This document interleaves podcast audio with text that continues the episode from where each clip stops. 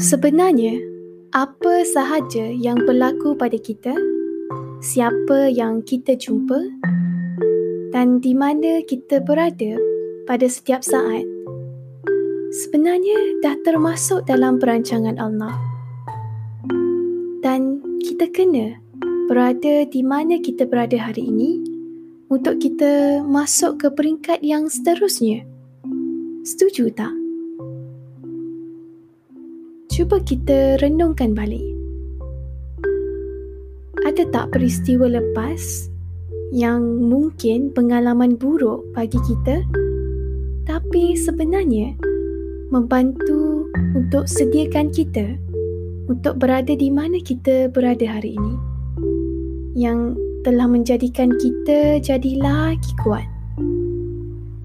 Cuba kita fikir balik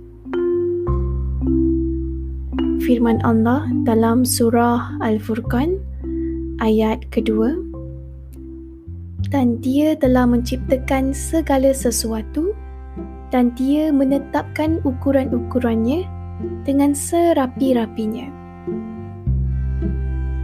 Sebab itu, kawan-kawan, di mana saja kita berada hari ini, kita jatuh macam mana sekalipun, kita jangan mengeluh. Sebab yang jauh lagi penting ialah apa yang kita jadi. Bukan hasil apa yang kita dapat. Dan dalam setiap peristiwa yang berlaku, tak kira baik atau buruk, kita tanya diri kita, apa yang kita boleh belajar daripada peristiwa ini? Kita tanya diri, Adakah peristiwa ini menjadikan kita jadi lagi penyapa, lagi sedar diri, lagi tenang? Hari ini, apa kata? Kita buat satu perubahan. Dalam setiap saat, kita tentukan untuk belajar daripada apa sahaja yang berlaku untuk perbaiki diri kita, untuk kita beri kebaikan, dan kita fokus macam mana nak jadi orang yang bermanfaat, khalifah yang bermanfaat.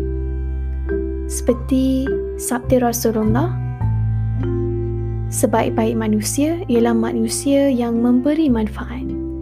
Dan hari ini, kita memilih untuk menjadi manusia yang bermanfaat. InsyaAllah. Allah.